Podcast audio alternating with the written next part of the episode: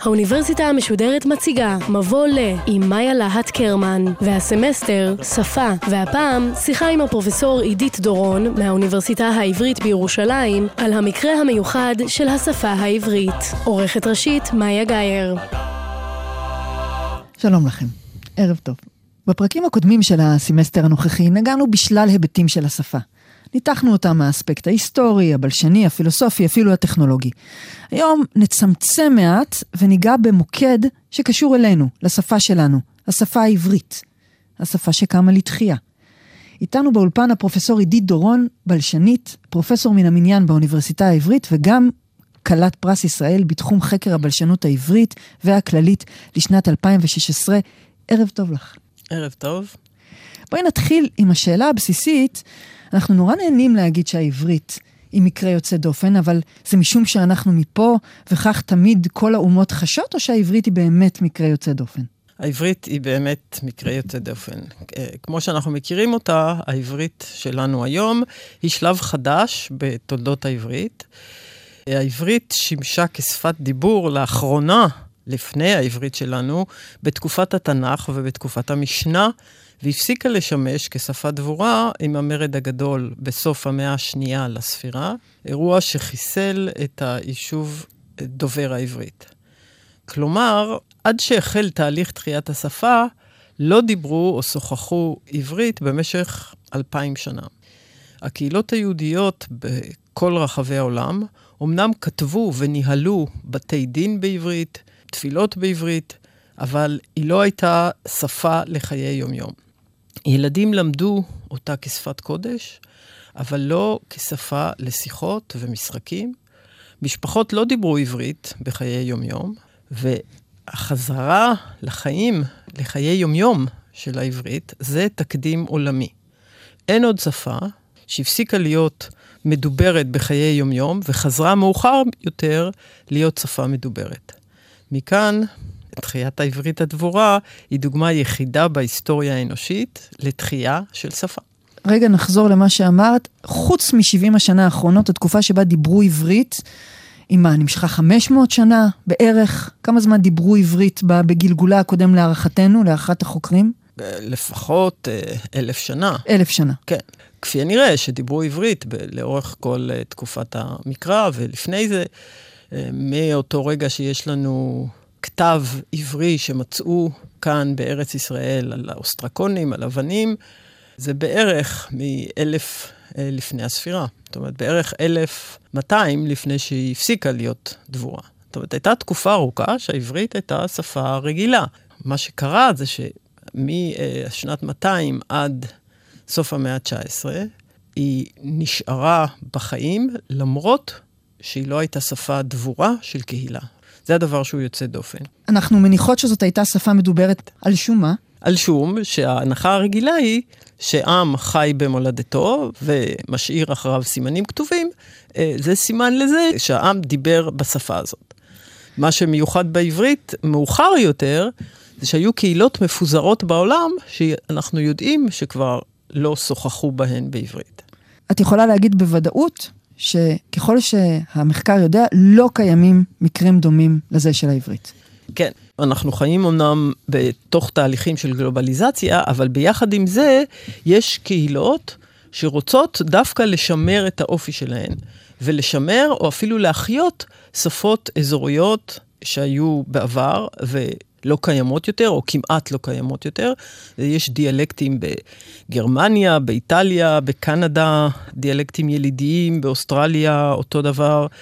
מקומות שבהן קהילות איבדו את שפתן כתוצאה אה, מכיבוש קולוניאליסטי או תהליכים טבעיים. למשל, אה, האירים באירלנד מדברים היום אנגלית, מעטים מאוד יודעים אירית, יש להם רצון להחזיר את השפה האירית להיות שפה שהיא שפת הרוב באירלנד, וזה פשוט לא מצליח. זאת אומרת, יש פה קושי מאוד גדול, שהעברית התגברה עליו ב...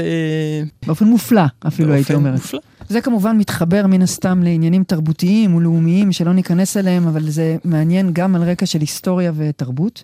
אנחנו יודעים uh, פחות או יותר להעריך היום כמה אנשים מדברים את העברית, איפה היא נמצאת היום בין השפות בעולם? ידוע שיש בערך תשעה מיליון דוברי עברית, זאת אומרת עברית חדשה.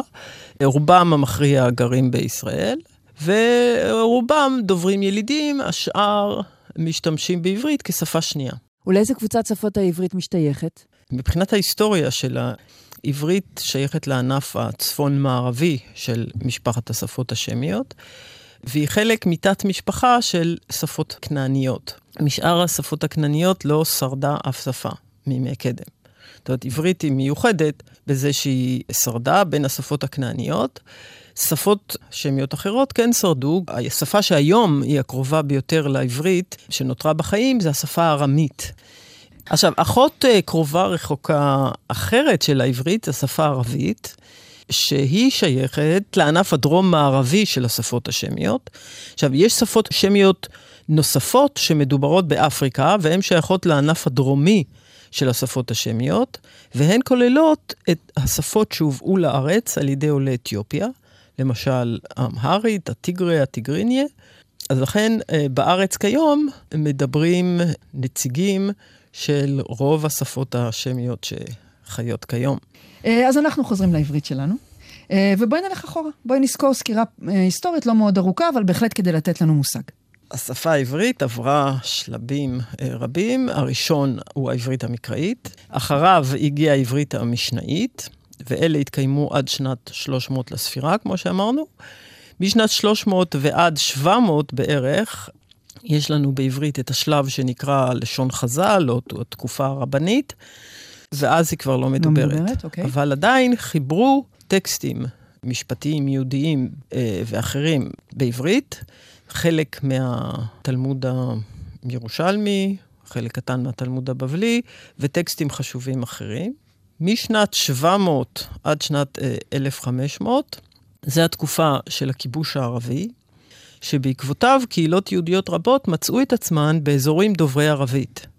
הערבית הפכה להיות שפת האם של היהודים באזורים האלה, וכאשר הם כתבו עברית, אנחנו רואים עד היום השפעות של הערבית. אם את מסתכלת בכתבי הרמב"ם, שהם רובם בערבית, מה שכתוב בעברית, יש לנו בהחלט השפעות של ערבית, שזו הייתה שפת האם של הרמב"ם ושל אנשים אחרים שחיו באותה תקופה. אה, החל משנת 1500, הטקסטים נקראים העברית הרבנית המאוחרת, יש כמות עצומה של כתבים, אה, בעיקר באירופה, שהם שימשו לחוק, למשפט, לסידורים אדמיניסטרטיביים של קהילות. במאה ה-18 נוצרו uh, טקסטים של העברית החסידית, שהוא קורפוס עם מאפיינים uh, סגנוניים מאוד מסוימים ומיוחדים, סיפורים על חיי צדיקים ודרשות למיניהן. כלומר, העברית לא מדוברת, אבל משתמרת פשוט כי בכל הזמן הזה נמצאת בכתב. בדיוק. היהודים המשיכו לכתוב, לקרוא, להתפלל בעברית. הם לא ניהלו שיחות, אבל הם העלו את השפה על שפתיהם כשהם היו בבית הכנסת. לאורך כמעט אלפיים שנה המשיכו ללמוד אותה ולכתוב בה. תחילה כתבים דתיים בלבד, והחל מהמאה ה-18 גם כתבים חילוניים, שזה מראה ששפה יכולה להשתמר אה, גם ללא דוברים. אנחנו עוד מעט מגיעות למאה ה-18, שציינת כבר שתחיית הלשון מתחילה בה. רגע לפני כן, איך נראה חקר השפה והדקדוק העברי לפני המאה ה-18? היהודים שחקרו את השפה העברית חיו בימי הביניים, קודם בבבל ואחר כך אה, בעיקר בספרד, למשל אה, רב סעדיה גאון, אה, דונש בן לברת, מנחם בן צרוק, יהודה חיוג', יונה אבן ג'נח. הם למדו את המקצוע הזה מהערבים שסבבו אותם ונחשבו למדקדקים מפוארים. הם לא ניסחו את כללי התחביר, כמו שבדרך כלל מנסים לעשות היום, אלא הם התעניינו בצורות ובמילים. הם שאלו איך בונים מילים, מה זה שורש של מילה ואיך צריך להטות פועל.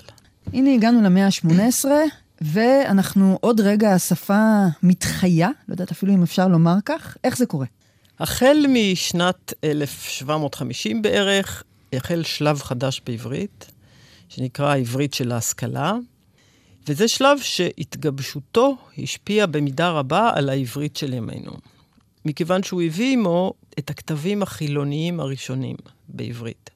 אחרי מאות שנים של כתבים שהיו דתיים בלבד.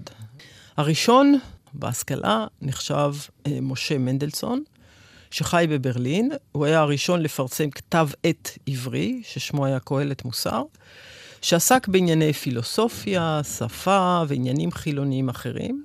העיתון הזה סימל את תחילתה של תקופת עברית ההשכלה, ולאורך כל התקופה הזאת כתבו הרבה מאוד יצירות ספרותיות, אה, ספרי מדע שתורגמו לעברית.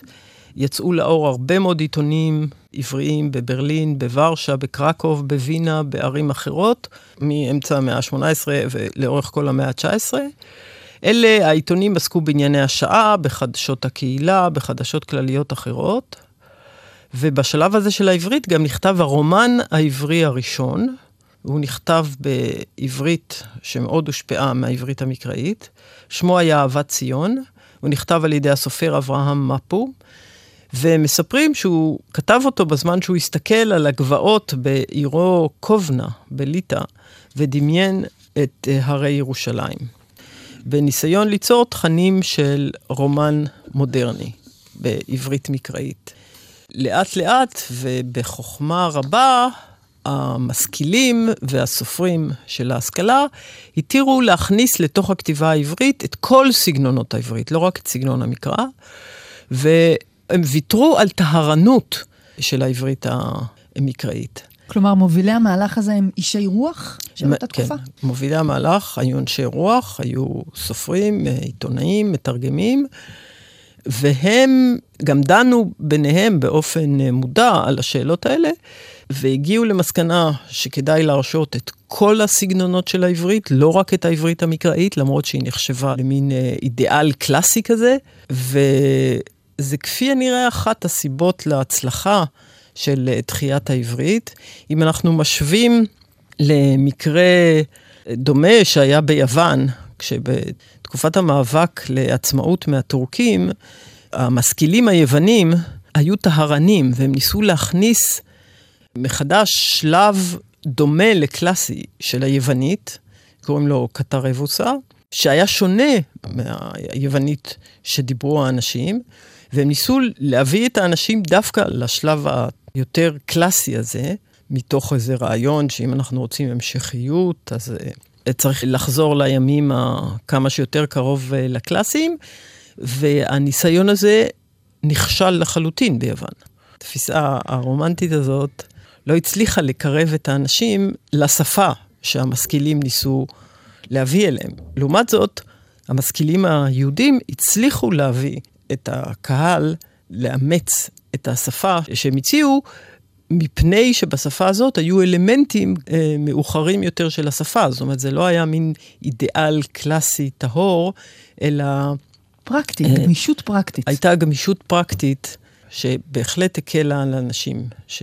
שהכירו את התפילות, הכירו פיוטים, ולכן הם יכלו להתחבר גם לכתיבה של ההשכלה, ובהמשך, תכף נגיע לזה, גם להתחיל לדבר את השפה הזאת. אז הנה אנחנו מגיעות לזה, ואני מניחה שזה קשור במובן מסוים גם לעליית התנועה הציונית באותו זמן. התנועה לחזור לארץ ישראל, זה לא היה מובן מאליו שזה יהיה מלווה באימוץ של השפה העברית. כדי שאנשים שהגיעו בעלייה הראשונה, בעלייה השנייה ובעליות שבאו אחר כך, השפות שהם הכירו היו שפות אחרות. הרעיון לחזור ולדבר עברית, זה היה צעד אידיאולוגי מאוד מאוד דרמטי, ולא מובן מאליו, בהחלט. עוד יותר לא מובן מאליו כשאת מדברת על שני קווים מקבילים שמסייעים זה לזה, אנשי רוח שמחיים שפה כתובה, ואנשי מעש שמתחילים להחיות באיזשהו אופן שפה מדוברת. זה המקרה היוצא דופן, התנועה הדו-קווית הזאת, המקבילה הזאת? מה שיוצא דופן זה בעצם שני הקווים המקבילים. זאת אומרת, גם זה שנוצרה תרבות חילונית כל כך עשירה לאורך יותר ממאה שנה, שהיא אפשרה בסיס לדיבור בשלב הבא. זאת אומרת, שני החלקים היו תלויים אחד בשני. והזינו אחד את הם השני. הם הזינו אחד את השני. קשה להאמין עם כל הלהט האידיאולוגי, שלולא היה כבר רקע תרבותי של קריאה של עברית מחיי יומיום, אנשים היו יכולים בחיי יומיום להתחיל לדבר עברית. עכשיו, זה גם דרש דיון אידיאולוגי אה, מאוד רציני. מה שבעצם הייתה התרומה המאוד גדולה של אליעזר בן יהודה, הייתה בעיקר המאמרים שלו בנושא של צורך בדיבור עברי, והיכולת לדיבור עברי. היה צריך לשכנע שהדבר הזה אפשרי. ואליעזר בן יהודה הוא באמת הכהן הגדול של הדבר הזה, הוא באמת, יש לו את המקום המיתי שמייחסים לו, גם המקום ההיסטורי שהוא תפס? כיום זוכרים בעיקר את בן יהודה מפני שהוא חידש אה, מילים. היו אנשים לפני בן יהודה ואחרי בן יהודה שחידשו מילים, היו אנשים שחידשו יותר מילים מאשר בן יהודה. עדיין התפקיד שלו הוא מאוד מרכזי, מפני שהתפקיד העיקרי שלו היה בכתיבה של מאמרים שמסבירים שצריך לדבר עברית ואפשר לדבר עברית. זאת אומרת, הרצון הזה להביא אנשים להתחיל להשתמש בשפה לא רק לכתיבה, אלא גם לדיבור, היה צריך להתחיל את זה איפשהו, וכפי הנראה שבן יהודה באמת התחיל את זה. כלומר, את מייחסת לו במידה רבה תפקיד אידיאולוגי, לא פחות ואולי אף יותר מתפקיד בלשני. בהחלט. התפקיד האידיאולוגי שלו היה מרכזי, ואני חושבת שככה הוא זכור. כי לצידו של בן יהודה היו אנשים אחרים, מוכשרים אה, לא פחות, שתרמו לתהליך חידוש המילים. ביניהם ניתן למצוא את אה, דוד ילין, ביאליק, ברנר, גנסין, אה, שלונסקי. למשל, שלונסקי חידש יותר מילים מבן יהודה. זה לא ידוע, כן, וזה לא פוגע במעמדו של בן יהודה. ביאליק, למשל, גם חידש מילים. זה מעניין שהוא חידש את המילה מטוס. שהחליפה את המילה אווירון שחידש בן יהודה. ההחלפה הזאת הושלמה באופן טבעי וללא מאמץ, כי ביאליק הבין ששמות עצם צריכים להיקשר לפועל שלהם. המילה מטוס, אני חושבת שהצליחה יותר מהמילה אווירון, כי היא משלימה של הפועל לטוס, יש להם אותו שורש. לעומת זאת, המילה אווירון קשה להפוך לפועל, או הפועל שקיים מהשורש הזה לא קשור לטיסה. אז לכן כשיש אה, שתי מילים עבור אותו מושג, הרבה פעמים אה, מילה אחת אה, נעלמת מהשימוש, והרבה פעמים יש לזה סיבות. והשנייה נותרת בשיר ילדים, שאילולא הוא כנראה שלא היינו זוכרים שהאווירון צריך לרדת אלינו. נכון. בעצם תהליך חידוש המילים זה תהליך שלא נפסק, הוא נמשך גם היום. למשל, את המילים כספומט וידוען חידש הפרסומאי ראובן וימר. האקדמיה, יש לה גם uh, תפקיד, אבל בעצם בשביל רוב חידושי המילים אנחנו צריכים קופירייטרים, סופרים, משוררים ואנשים פשוטים, שבאמת באיזשהו ניצוץ של יצירה מחדשים מילים. מעבר לחידושי המילים, אנחנו מדברות גם על חידוש של תחביר, מבנה שפתי, כיצד בונים רעיון בשפה? הפלא הגדול של דיבור העברית זה לא שאפשר היה לחדש מילים שהיו חסרות מתקופות קדומות להיום. את זה באמת נעשה על ידי הרבה מאוד ניצוצות של אנשים מוכשרים, אבל בעצם כשאנשים פשוטים, האנשים הרגילים, צריכים לדבר את השפה, העבודה היצירתית שלהם ביצירת משפטים בשפה העברית היא עבודה עצומה, והיא זאת שהיא הקושי בלהיות מסוגל לחדש שפה. הדבר הזה קורה מעצמו מפני שאנשים יש להם כושר מאוד אה, בסיסי ומאוד חשוב של שפה, וזה מה שמאפשר להם להשתמש בשפה. למשל, ניתן דוגמה, סדר המילים במשפט, אם אנחנו מסתכלים על זה באופן מודע בשפה העברית, סדר המילים הוא לא חשוב, אפשר די בקלות להזיז מילים ולשמור על המשמעות של המשפט. למשל, במשפט משוררת שאותה גיליתי, או משוררת שגיליתי אותה. יש פה הבדל בסדר המילים, אבל אין פה שום הבדל במשמעות של מה שאמרתי. מה שמעניין זה שאם את עכשיו תחזרי על דבריי ותגידי, עידית דיברה על משוררת שאותה גילתה, לעומת עידית דיברה על משוררת שגילתה אותה. פתאום אנחנו מקבלים משמעות אחרת לגמרי לגבי מי גילה את מי. והדבר הזה, זה בדיוק אותו הבדל בסדר המילים שראינו קודם. הדובר צריך לדעת שבמקרים מסוימים, הבדל בסדר המילים לא משנה, ואותו הבדל סדר מילים במקרים אחרים כן משנה. הדבר הזה זה לא דבר שמלמדים באופן מודע בבתי ספר, זה לא כתוב בשום ספר דקדוק. אלה דברים שהם קשורים ליכולת השפתית של אנשים, שהיא יכולת שהיא באה להם מעצם זה שהם בני אדם. וזה הדבר המפתיע ביותר ביצירת העברית החדשה, שיש לנו היום אנשים שמסוגלים להבין ניואנסים של סדר מילים, בלי שהדבר הזה לומד באופן מודע. מילים חדשות, לומדים אותם באופן מודע. זאת אומרת, אנשים, ברגע שהם שומעים מילה חדשה, הם מזהים אותה כמילה חדשה, והם מודעים לעניין. כל בניית הרעיונות מהמילים, אנשים עושים את זה באופן לא מודע.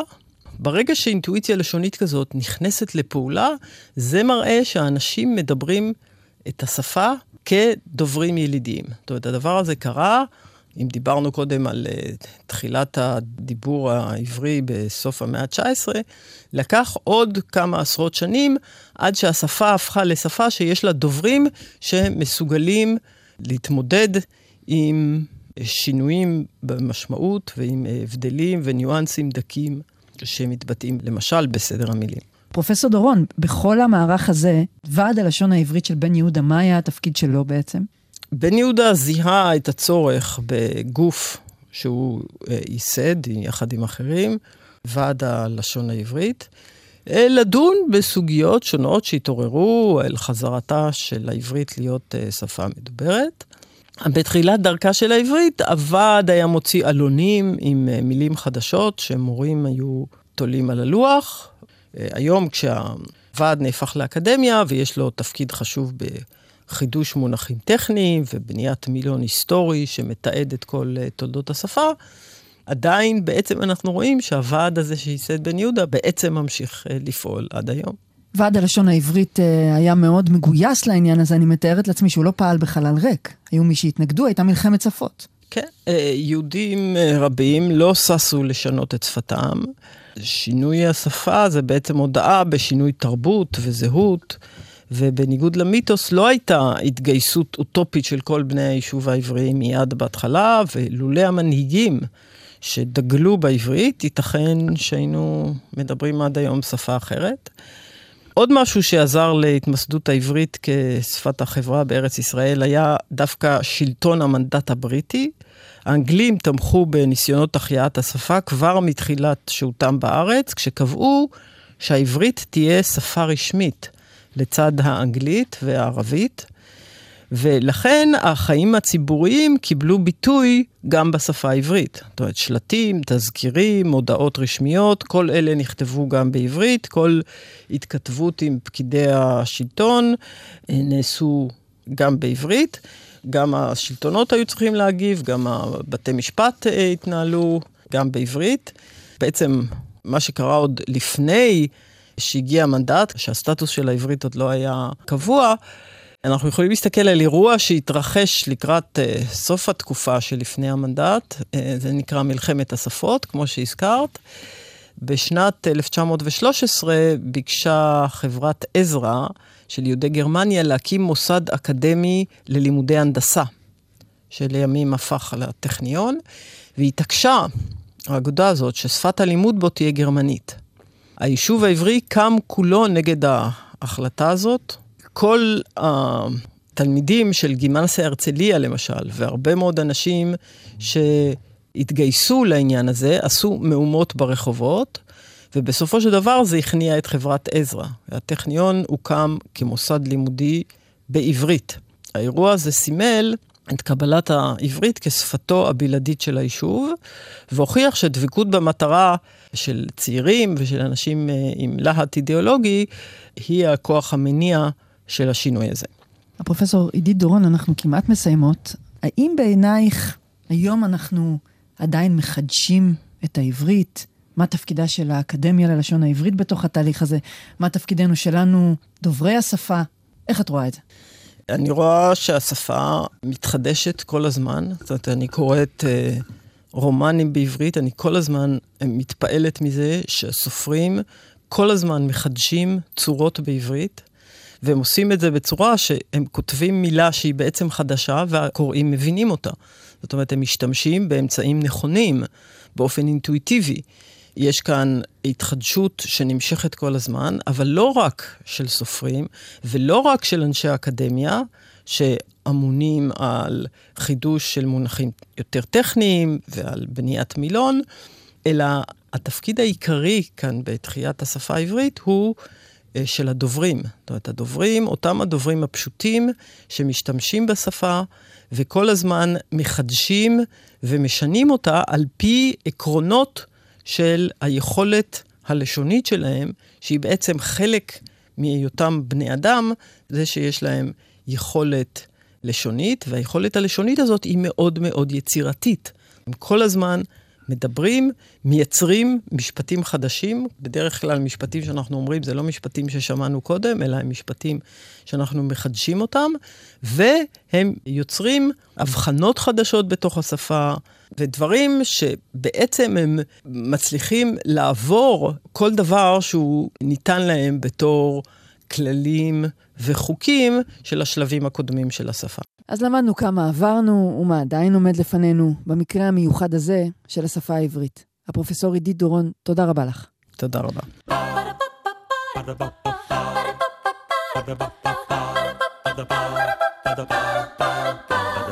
האוניברסיטה המשודרת מבוא ל. מאיה להט קרמן שוחחה עם הפרופסור עידית דורון מהאוניברסיטה העברית בירושלים על המקרה המיוחד של השפה העברית. עורכת ראשית מאיה גאייר. עורכות ומפיקות יובל שילר ומיקה נחטיילר. עורך הדיגיטל עירד עצמון שמייר. האוניברסיטה המשודרת בכל זמן שתרצו, באתר וביישומון של גל"צ, וגם בדף הפייסבוק של האוניברסיטה המשודרת.